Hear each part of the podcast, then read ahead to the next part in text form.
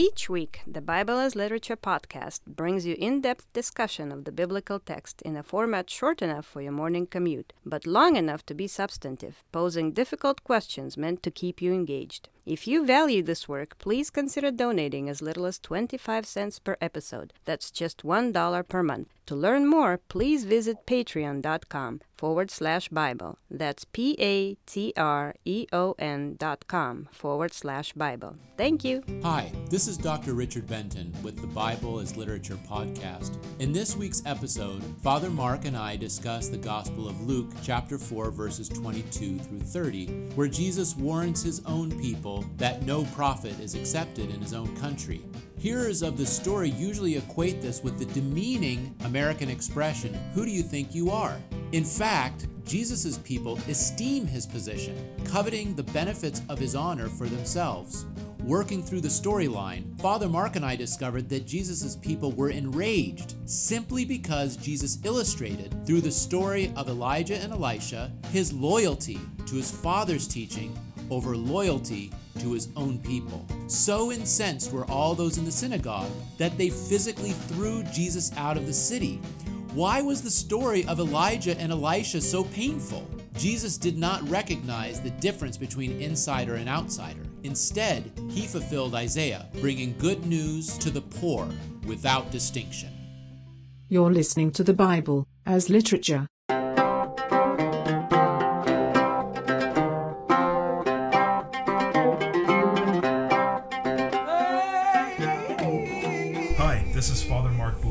This is Dr. Richard Benton. and you are listening to episode 27 of the Bible as Literature podcast. Today, we wanted to talk about this past Sunday's gospel from the Gospel of Luke, chapter 4, which deals with the question of the prophet in the midst of his own family, in the midst of his own country. Looking at the lectionary, looking at this reading, for me, it's very clear in the text that it always comes back to the question of loyalty and the coming kingdom and one's status relative to the coming kingdom and what that says about your identity and whom you identify with as family. Right, and when you are a teacher, and more importantly, a prophet, your loyalty is with one thing, and that's with the teaching. Anything that falls out of the purview of that teaching is irrelevant. And so the question of loyalty becomes a problem when the essential loyalty is tribal. Tribal loyalty makes sense because if one person has something,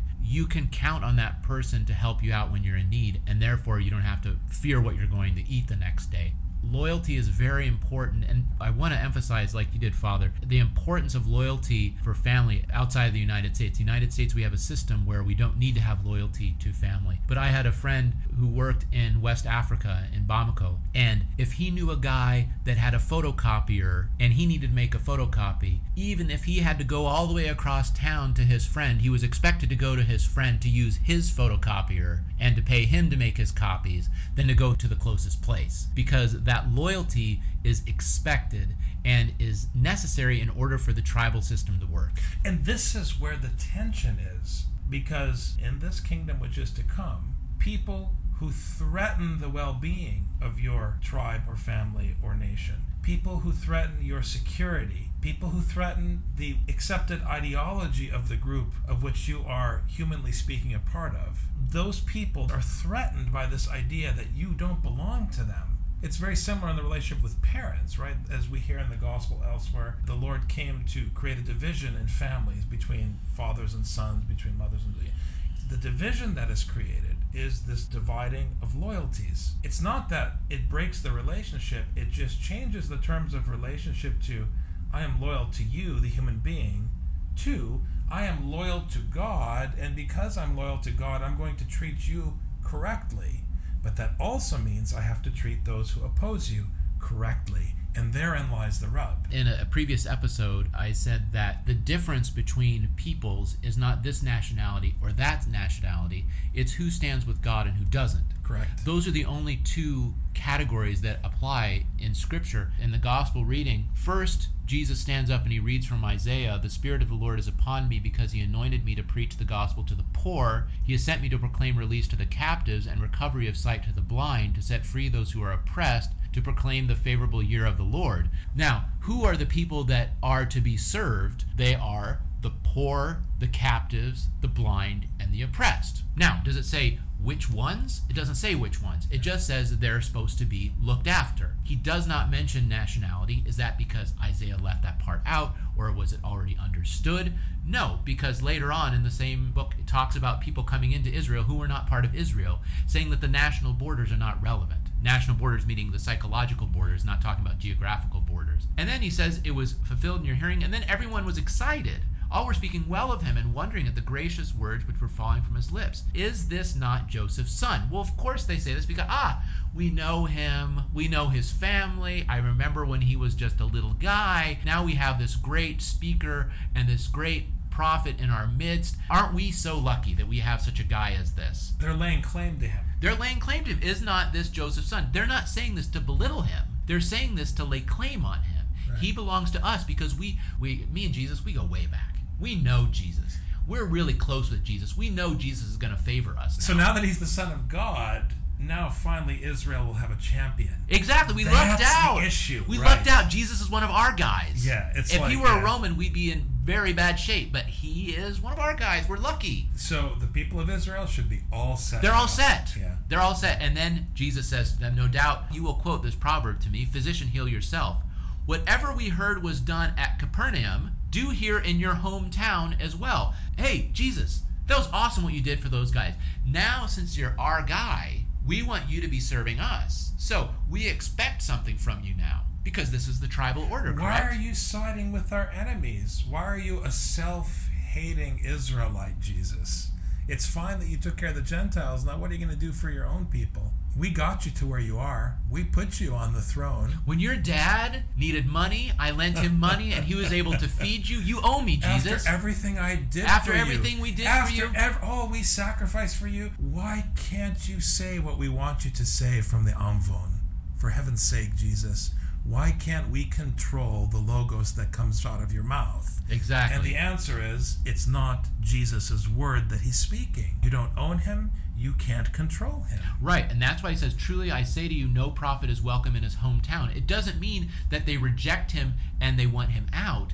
It's they reject him as a prophet because as a prophet, his loyalty has to be precisely and exclusively with the teaching and with the gospel. This is why. This is exactly why I do not accept the Western Christian attitude that the priest is one of the people. The role of the teacher, and I say priest, I'm not talking about clericalism, it's the one who teaches. You are a lay teacher in the church and you hold the same authority with respect to the gospel because of knowledge. The one who holds the authority of that knowledge is in an exceptional position, period. It's not up for debate. You want to deny the exceptional status of the one who bears the knowledge of the gospel. You want to claim that he or she is no different than anyone else because you want control and because you want validation that your lack of knowledge of Scripture is okay. It's a huge psychological dysfunction. Even worse, your lack of loyalty to the gospel. The loyalty is what produces the ascesis of study. And so you forego loyalty because of sloth, as we were taught. Right? Exactly. That's what it boils down to. Many widows were in Israel in the days of Elijah when the heaven was shut up three years and six months and there was a great famine throughout all the land. In other words, in Jesus's political constituency, there was suffering in Elijah's constituency. But what did the father of Jesus do? Did he send Elijah to shore up business within his own camp? I love how parishes, when they talk about how to spend their money, always say we have to first make sure the needs of the community are taken care of because it's prudent before we look outside. But that's not what Luke is saying. It is prudent, but according to worldly terms, according to tribal terms, which are counter gospel. Exactly. So, what did the Lord do? What did the Lord instruct his prophet to do? Not to take care of the people of Israel, but to none of them was Elijah sent, except to Zarephath in the region of Sidon in Lebanon, parenthetically, to a woman who was a widow. So, he sent the prophet to the Gentiles, especially when Israel was suffering. And it goes on, and many lepers. So, we're not just talking about a great famine. We're not just talking about the problem of starvation, but there was disease in the land. There were many lepers in Israel in the time of Elisha the prophet. None of them were cleansed except Naaman the Syrian. So you have this beautiful situation in the Older Testament where the people in Sidon and the people in Syria, their needs were put before the needs of God's constituency. People imagine that they're God's constituents, and He keeps telling them, No, you didn't put me in office. I'm here because I'm here. And the expression, my people, is my expression and my statement, not your statement. So if I want to say that the people in Sidon are my people, and I want to say that the people in Syria are my people, that is my prerogative. And guess what? As you were saying in Isaiah, which was the headline of this pericope, they are all my people, and I make no distinction of nationality, because my people have no place to lay their head. My people are the citizens of my kingdom which is to come, in which there is no distinction between Jew or Greek, male or female, Catholic or Protestant, Jew or Gentile, etc. And this can lead to other problems too, because look what happens in the modern day. Elijah then becomes our saint. Elijah came to Sidon. He's ours. You can fall into the same trap and you can say, oh, well, since he came to us, then he's ours. Now, what do you think? Elijah owes you one? What if Elijah decided to go somewhere else? What if Elijah happens to be popular among somebody else? Then this becomes the same mentality, just going down a different path. But it's not going along the lines of Elijah as serving exclusively the gospel. And so the teaching of Isaiah that the only one that he has sent me to, that's interesting, the Spirit of the Lord is upon me, you anointed me to preach the gospel to the poor. The initial command is to preach the gospel and it's to the poor. This is where the loyalty has to lie. If someone was with the gospel, then the healing, the preaching has to go to the one who is suffering. So the human being who makes a distinction among these suffering people or those suffering people or these blind people or those blind people or, or this these denomination or that denomination or this sect or this religion or this nation, all of these different categories. They're human categories. Correct. They're human categories and they go against this. And Jesus uses this pericope of Elijah to say, well, if this is the case, if these are the chosen people, why did Elijah go to these non chosen people? Why did the Lord choose these non chosen people to be ministered to? But according to whom are they not chosen? This is the issue. This shows you Yeah. that the human understanding of who is chosen and who isn't, who is in and who isn't, are non functional. Not misplaced, they are non functional. Which means that Paul, and this is the point about Galatians we've made in the past, Paul's dispute is not with circumcision, it's with how it functions for people who imagine that they are God's constituency. That is the issue. And if you are a prophetic teacher, you are always preaching against this destructive function. And where does it end up? So, all those in the synagogue, when they heard these things, were filled with wrath. How could Father question the rightness of our religion and our church, the rightness of our cause, the rightness of our programs and our activities and our agendas? How could the teacher question that? Why aren't you loyal to us?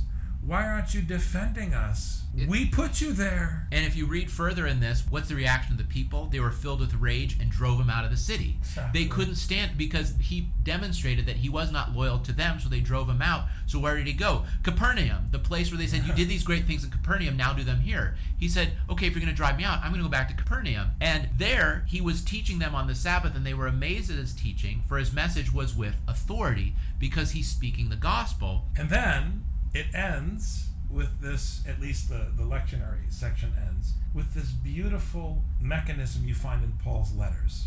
Then passing through the midst of them, he went his way. Yalla, bye. Okay, I'm washing my hands of you.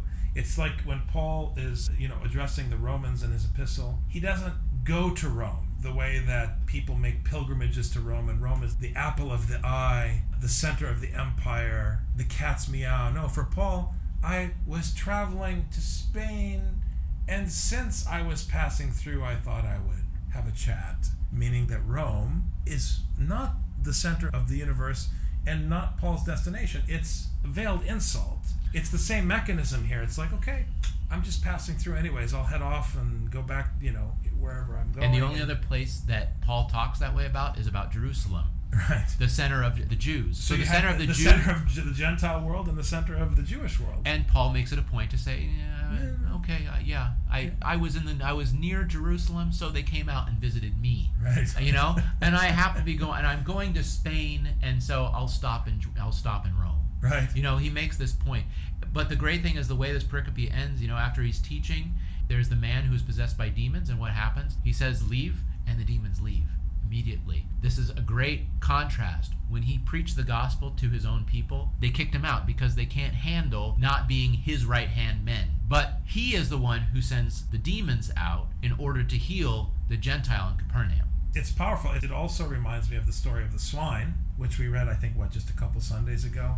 People look at that text and they see the swine getting drowned, and it doesn't click with people that the swine are the Gentiles and drowning in scripture is a metaphor for baptism, and that the swine actually are submitting to God's instruction, which consigns them to death in baptism. But someone who is stuck in this paradigm of Jew versus Gentile, right versus wrong, good group versus bad group, is going to say the swine got what they deserved, which is exactly how it functions in life. Right? So you have to always go back to this teaching that challenges us to say if any human being needs help, they need help. And you have to push yourself, as the text pushes us, to actually self identify in opposition to your group, your community, your family, your tribe, your institution. You have to self identify in opposition with your own so that you would never fall prey to not loving the other. And then, from the position of the other, serve your own as well. Exactly. To create a context for mutual acceptance and fellowship, which is the kingdom of God. Thanks so much, Dr. Thank Becky. you. Great My pleasure. conversation. Take care.